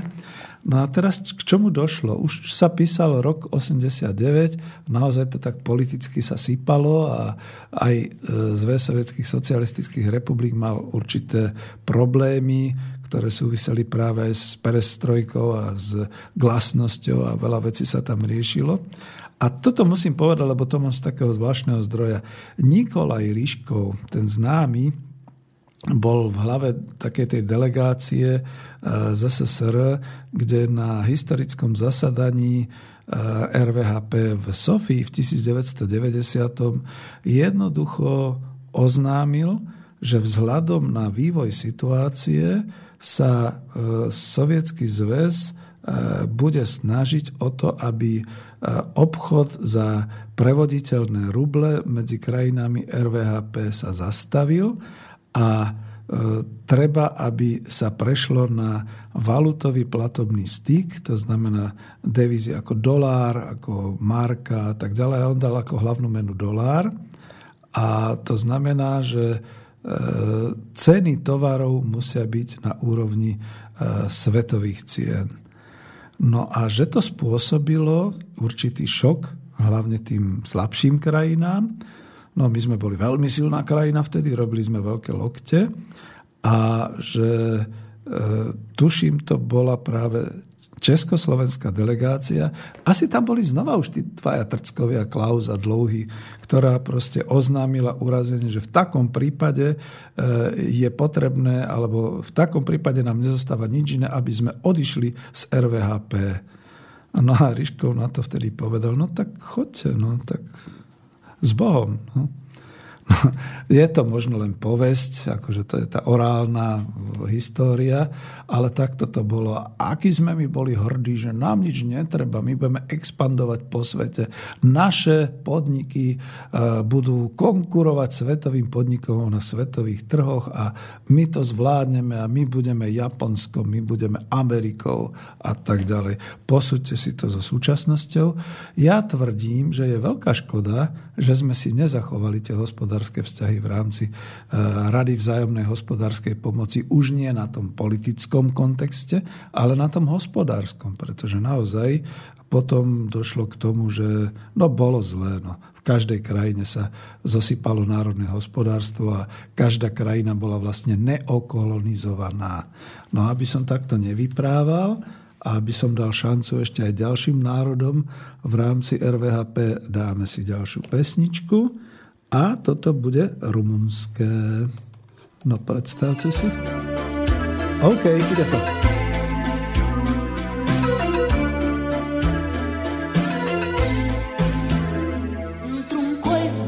venea Lângă geam la masa mea S-a oprit și m-a privit Doar cu ochii mi-a zâmbit Și mi-a spus că ar vrea să bea Doar o ceașcă de cafea Și nu știu cum s-a întâmplat Lângă mine s-a așezat.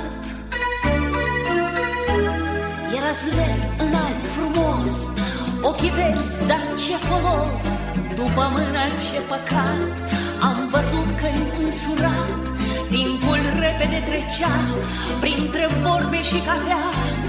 Și deloc n-am observat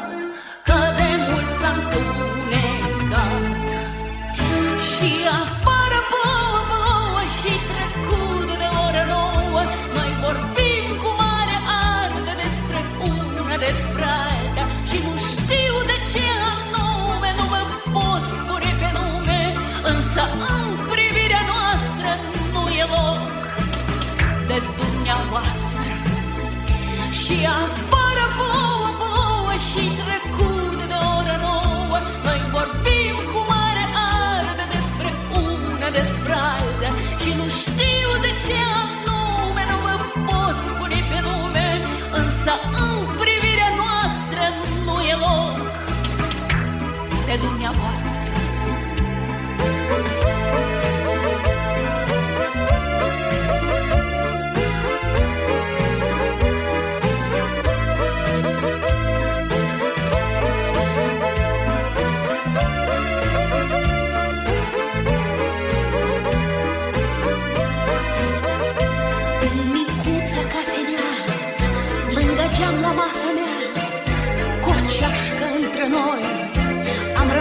numai noi doi Tot vorbea de vraja mea Mai puțin de viața sa Și deloc n-am observat Că de mult s-a întunecat Și afară plouă, plouă și A trošku som podcenil uh, Marinu Vojče s jej krásnou pesničkou a som rád, že teda aspoň takto zaznela v rumunštine, pretože dnes už neviem, či vôbec chytíme niečo z rumunských pesničiek a či vôbec takto existujú, či sa to tiež tak nejak kultúrne neglajšaltuje.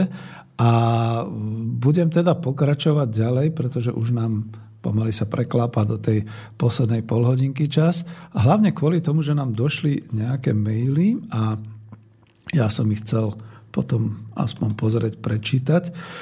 Aj som ich pozeral, čiže som tu čítal takú otázočku, ktorú si zoberiem, dám si svoje čestné zväzácké slovo, že zoberiem si do nejakej ďalšej diskusnej relácie a určite tu nebudem sám, keď toto ako ústrednú tému rozdiskutujeme. Dobrý deň. E, Gabriela sa pýta, prečo bola západná technológia na vyššej úrovni ako naša? Boli sme hlúpejší? Za to vravím vynikajúca otázka. Chcem na to urobiť zvlášť reláciu, ale odpoviem veľmi stručne. Veď to začínalo tým, že po druhej svetovej vojni, čo sa dalo, to si Američania zobrali so sebou aj včítanie technológií z Nemecka a povedzme aj z ďalších krajín. Kto mohol z vedcov a výskumníkov, ten okamžite bol v Spojených štátov. No a kto bol lídrom celosvetového technického a technologického vývoja? Spojené štáty americké. Kto vlastne vyhral druhú svetovú vojnu technologicky a hospodársky? Spojené štáty americké. Čiže odtiaľ to išlo. Oni mali nesmierny potenciál rozvíjať všetky tieto veci. Kdežto v Európe to naozaj skutočne bol niekedy boj o holý život a o prežitie, takže v tomto to bolo.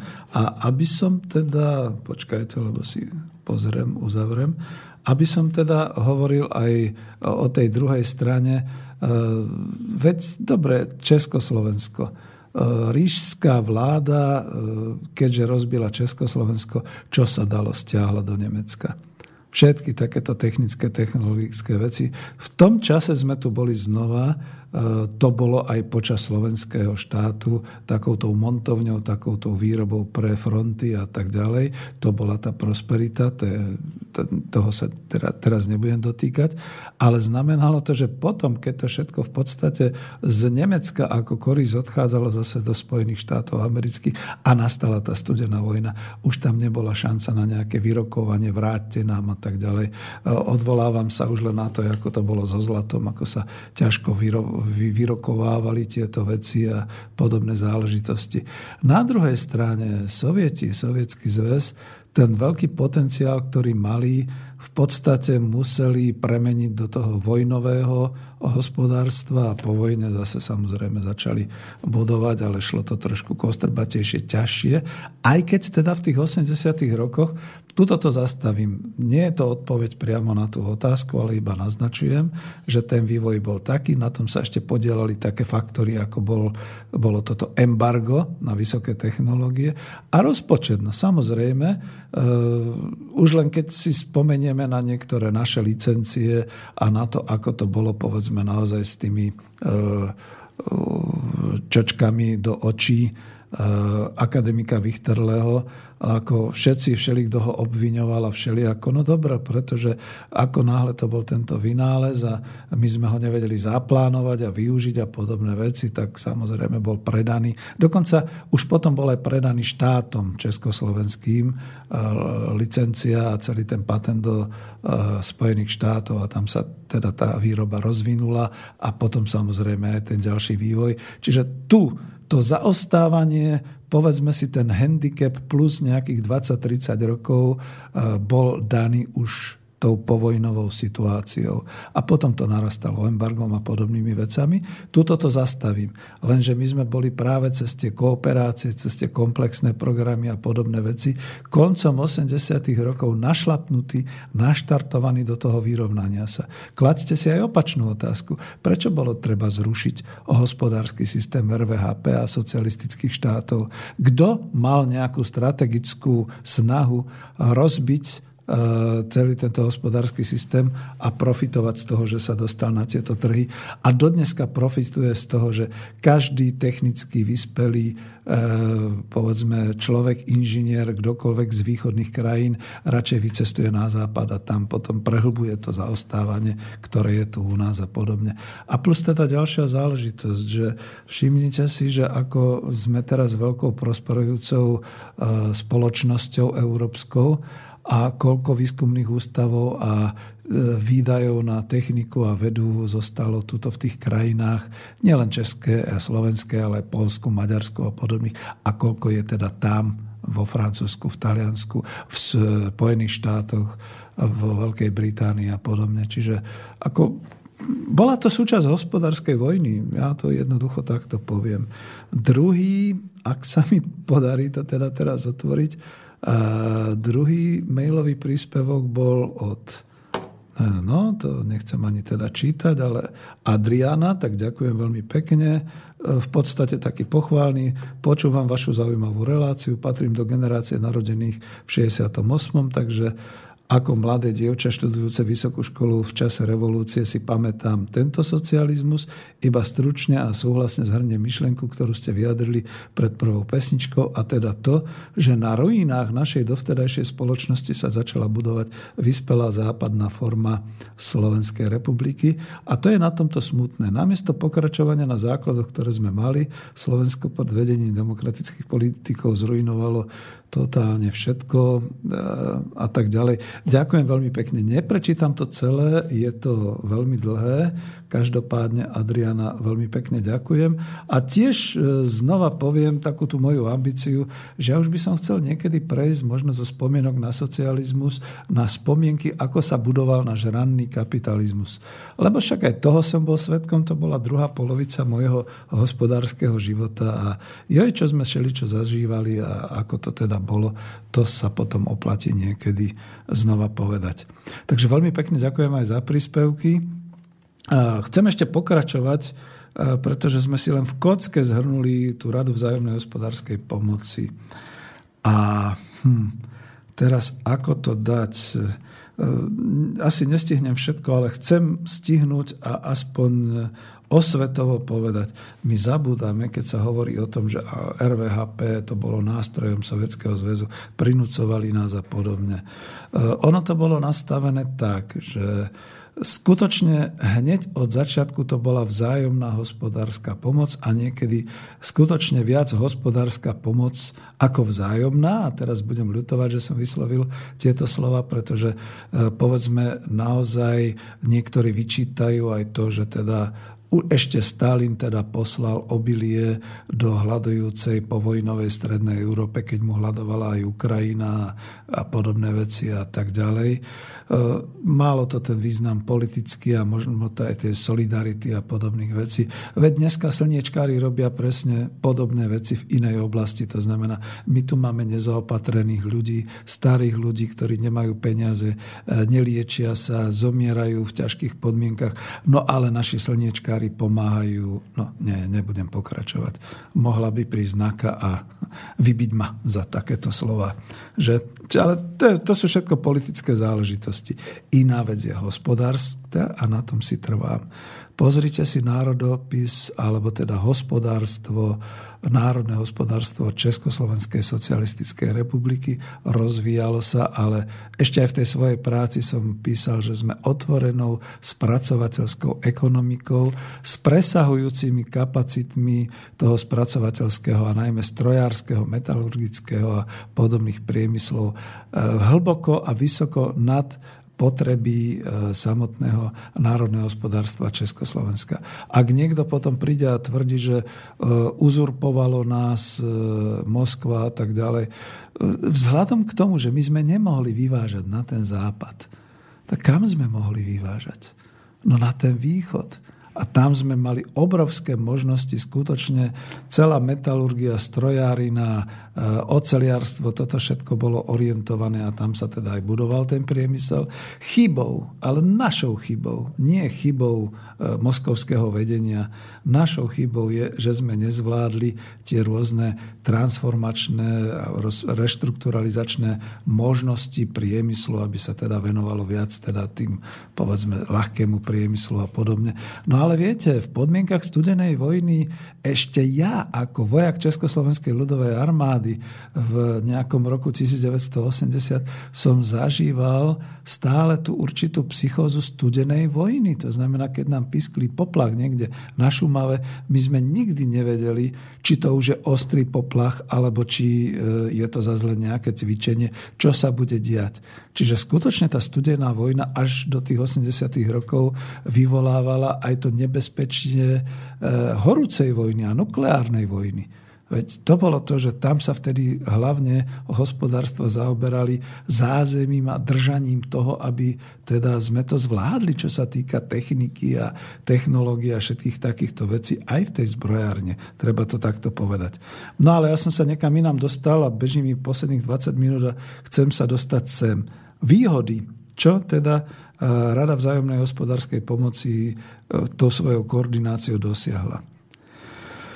No, poprvé, čo je také menej, že prepojenie celého územia Československa do jednotnej elektrizačnej sústavy, ktoré sa uskutočnilo v roku 1954 dvoma diálkovými vedeniami 110 kV, ďalšie vedenie z 220 až 440 kV, ktoré bolo prepojené neskôr medzi krajinami RVHP, to bola tá elektrizačná sústava.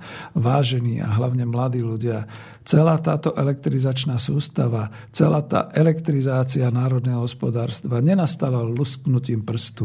A nenastala niečím takým, že si to ústredný výbor povedal. To boli roky, rokúce a koordinácia v týchto krajinách, kde sa to teda naozaj vytváralo. Ďalšia vec – keď sme tu hovorili o tom ropovode, o plynovode konzorcium, ešte to boli ropovody. A ropovod družstvo, družba pred 50 rokmi sa rozhodlo o stavbe prvého e, medzištátneho plynovodu no tak vidíte, to už pletiem ďalšie veci, lebo to tu mám pomiešané. Takže najprv plynovod Bratstvo. Plynovod Bratstvo, ten išiel z Ľvovskej oblasti na Ukrajine, budoval sa v rokoch 64 až 67. Tam niekto spomína, to má z nejakého materiálu, zvažovala sa aj možnosť dovozu kvapalného zemného plynu z Alžírska a tak ďalej. No ale tak toto bolo. Naše výrobky ťažkého strojárstva, hutníctva, oceliarstva a tak ďalej boli zase pre zmenu v rámci prevoditeľného rubla, teda vzájomného zúčtovania, e, nahrádzané alebo splácané ropou, plynou, elektrickými zariadeniami, všetkým týmto prepojením týchto sústav krajín Rady vzájomnej hospodárskej pomoci. Ten ropovod družba, keď už som ho načal, niekde ho tu budem mať, ale skutočne dobre, zatiaľ ho iba dovediem. E, ten v podstate bol spolu aj s plynovodom na zemný plyn z Orenburgu, to bol plynovod Sajus, zase ďalší ktorý šiel a potom vlastne až cez to konzorcium bol poskytovaný do EHS, teda do krajín Európskeho hospodárskeho spoločenstva. A tak ďalej, e, mám tu toho, trošku som si to len nahádzal a povedzme, boli ďalšie veci. Kontajnerová doprava. Kontajnerová doprava typu e, more, rieka, železnica, cesty. E, to bolo obrovské, skutočne boli tieto inter, teraz neviem, jak sa to povedalo, šíp a tak ďalej. My sme už úplne zabudli aj na to, že Československo malo dokonca e, medzinárodnú námornú dopravu a tak ďalej, tieto všetky veci, ale keď hovorím v rámci RVHP. Čiže to, že dnes niekto vyťahuje hlavne taký tí pardon, vidíte, už som v emóciách, e, bankoví analytici, že z hľadiska spotrebného priemyslu a z hľadiska toho to bolo hrozné a tak ďalej. My sme tu vybudovali hospodárskú základňu, energetickú, energii, výrobnú, Československo ako výrobca výrobných zariadení. Dobre počujete, výrobca výrobných zariadení, čiže kovo obrábacie, drevo obrábacie, všelijaké takéto stroje, oceliárske, e, textilné spracovanie, e, všetky takéto veci. To bolo to, čo skutočne vlastne sme mohli na tieto trhy exportovať. Potom také tie hlasy, že dobré, ale museli sme niečo delimitovať. Ja som to mal v tej mojej práci napísané, a už to tu asi nenájdem, ale čo si pamätám tú jednu vetu, že my sme v 70. rokoch do, dovršili medziodvetvovú špecializáciu, a tá medziodvetvová špecializácia medzi odvetviami, aby ste rozumeli, čiže medzi oceliarstvom a polnohospodárstvom, povedzme, alebo medzi ja neviem, metalurgiou a výrobou textilnou a podobné veci. To znamenalo, že sme už boli pripravení a robili sme kroky e, premeny československého priemyslu a výroby na ten ľahký a spotrebiteľský priemysel, na to, čo sa chcelo. A sme to teda aj tvorili, len teda pravdepodobne nie dostatočne rýchlo rýchle, že ľud Československa bol v roku 89 nespokojný. Ale spomínam to aj preto, pretože tam bola ďalšia veta. Prechádzame plynule na medziodborovú špecializáciu, to znamená odbory.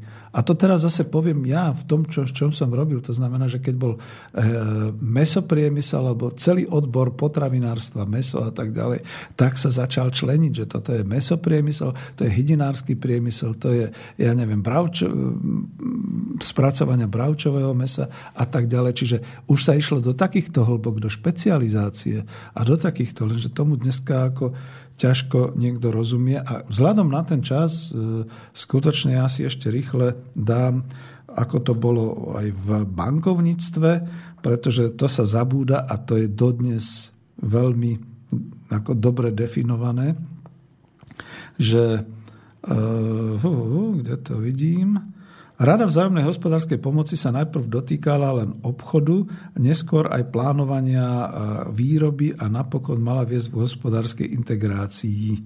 A pre umožnenie ľahkého, ľahšieho zúčtovania v rámci krajín Rady vzájomnej hospodárskej pomoci na bilaterálnej aj multilaterálnej úrovni sa používalo vzájomné zaučtovanie pohľadavok formou bartra.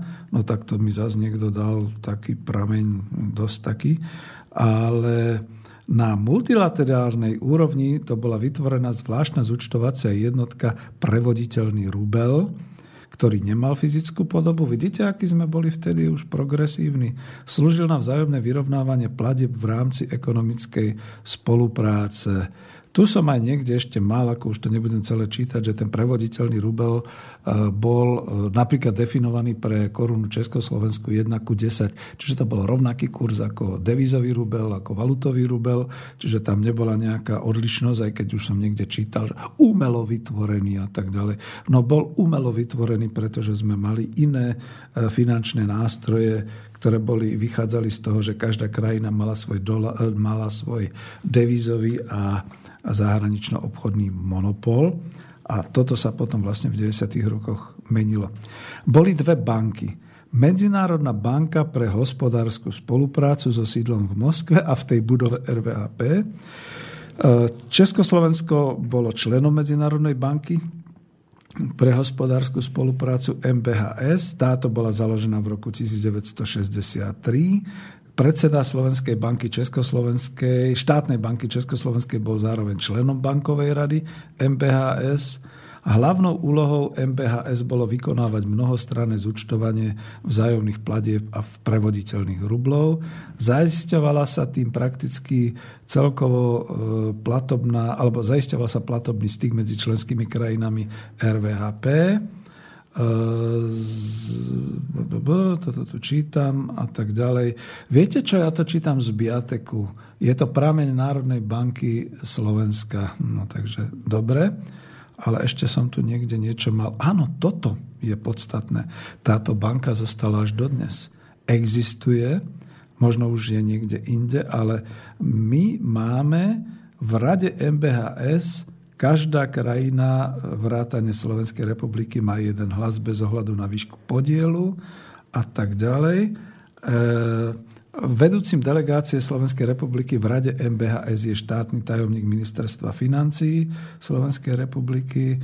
Zástupcom v predstavenstve je a konkrétne meno, ktoré nepoviem, ani keď ma zastrelíte, ale otvorte si NBS a tam to nájdete. Čiže vidíte, Možno kvôli tomu, že ekonómovia financí napriek politikom si radšej ponechajú zadné dvierka a robia to rozumne, tak zostali vlastne tieto banky. Možno je to iba preto, aby si mohli ešte doučtovávať všelijaké tie dlžoby a podobné veci. Viete, že doteraz sa deblokujú určité e, dlhy. A hlavne teda Československo bolo aktívnym veriteľom nie, nie teda ako dlžníkom, ale skôr veliteľom, takže dostáva e, peniaze takto. Možno aj za to si Slovenská republika Česká zachovali. A ešte bola zachovaná banka, Medzinárodná investičná banka, takisto so sídlom v Moskve, ktorá vznikla 10. júla 1970, začala činnosť v januári 71. Jej banková rada rozhodovala o poskytovaní investičných úverov štátom RVHP, ktorými chcela podporovať rozvoj progresívnych výrob rozširovanie surovinovej palivovo-energetickej základne, rozvoj iných odvetví a tak ďalej. Čiže vidíte, toto všetko tu bolo toto bolo rozvinuté, keď nejaký somár, teraz už poviem na konci, bude vyprávať o nejakých totalitných a nejakých takýchto veciach, pošlite ho prosím vás do čerta, lebo neštudoval. A ja dnes už chápem, prečo sa aj Fakulta národohospodárska nezaoberá národným hospodárstvom a prečo aj e, odbor, čo to je na Vysokej škole, na Ekonomickej univerzite medzinárodného hospodárstva a trhu sa neozaoberá takouto históriou a týmito vzťahmi, lebo museli by sa hambiť, ako to bolo vtedy rozvinuté a ako sme dneska Uh, no, ani nepoviem. A dnes je zase MIB, do dneska existuje, lebo je to taká správa. V júni 2016 MIB získala rating od agentúry SNP na úrovni BBB so stabilným výhľadom a celkové imanie banky je Uh, uh, nie, nebudem to tu uvádzať, všetko už nemáme časy. No funguje to, vážený. Fungujú aj tieto banky, čiže ako čo povedať, dobré vzťahy zostávajú. Eh, asi to chce ďalšiu pesničku, aj keď máme tesne pred záverom, lebo sme ešte nedali slovenskú pesničku alebo československú v tom čase. Takže ideme na to.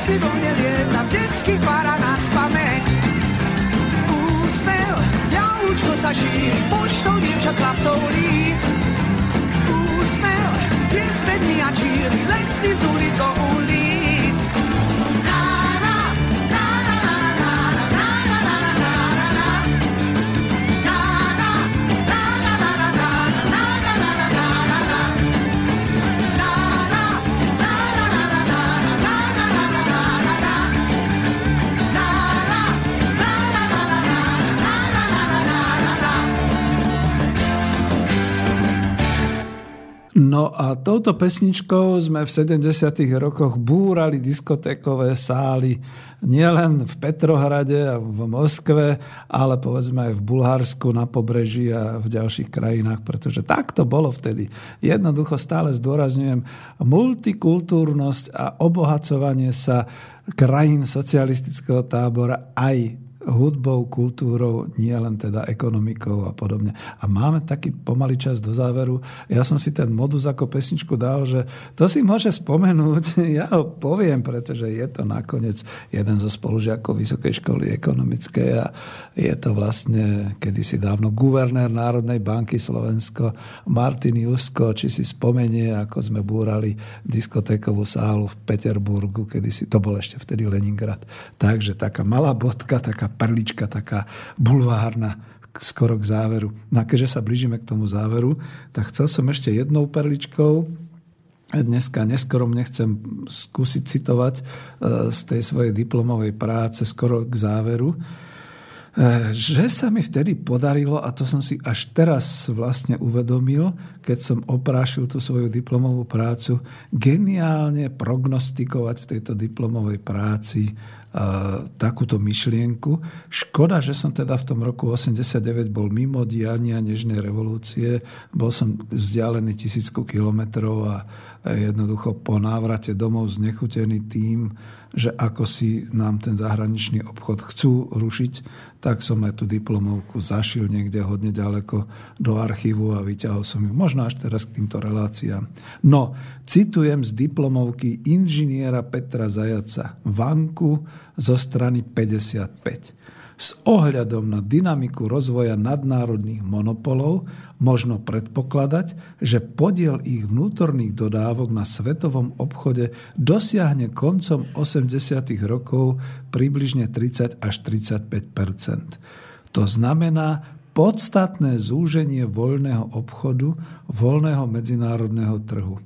Tuto sa zastavím. Samozrejme, že tento vývod som skutočne konzultoval s pánom Poňavičom z Výskumného ústavu zahraničného obchodu a to bol vlastne aj e, inými slovami povedaný e, jeho, alebo jeho myšlienka z článku, ktorá vyšla v časopise Politická ekonómie e, číslo 11 z roku 1977. No ďalej som v tej svojej práci písal, že v súčinnosti s uplatňovaním protekcionárskej politiky kapitalistických štátov a s objektívnou internacionalizáciou hospodárskeho života je zrejmy podstatný vzrast dôležitosti nových foriem hospodárskych vzťahov v relácii východ-západ, ktoré zrejme nadobudnú dominantné postavenie ako pre obe strany, tak hlavne pre Československo. No ja som tak aj činil nakoniec. Pretože, priatelia, ja som to nielen konštatoval v diplomovej práci, tu sa hrozne budem chváliť, ale však už mám na to vek. Objavil som ako svoju originál diplomovú myšlienku toto, ale aj som to uskutočňoval, pokiaľ sa len dalo, až do začiatku roku 1990. Dnes ako starešina si trúfam povedať, že toto bolo príčinou zhltnutia doslova ekonomik krajín RVHP, ten strach, pretože tam už išlo kto z koho a ak by sa podarilo krajinám Rady vzájomnej hospodárskej pomoci preraz v hospodárskych kooperačných vzťahoch tie embargované oblasti, asi by sa vývoj ekonomiky sveta nebol uberal do tohto metastázovania globálnych finančných korporácií, čím dnes trpí ako rakovina ekonomická civilizácia západu, toho západu, kam dnes bohužiaľ patríme. No a tak nám treba. Dali sme sa oblbnúť a zabudli sme trošku múdro premyšľať a konať. a nič sa nedá robiť. K tomu dám už jednu z tých posledných pesničiek a aby som nediskriminoval, tak tento raz to bude maďarská pesnička a na záver bude ruská, sovietská. No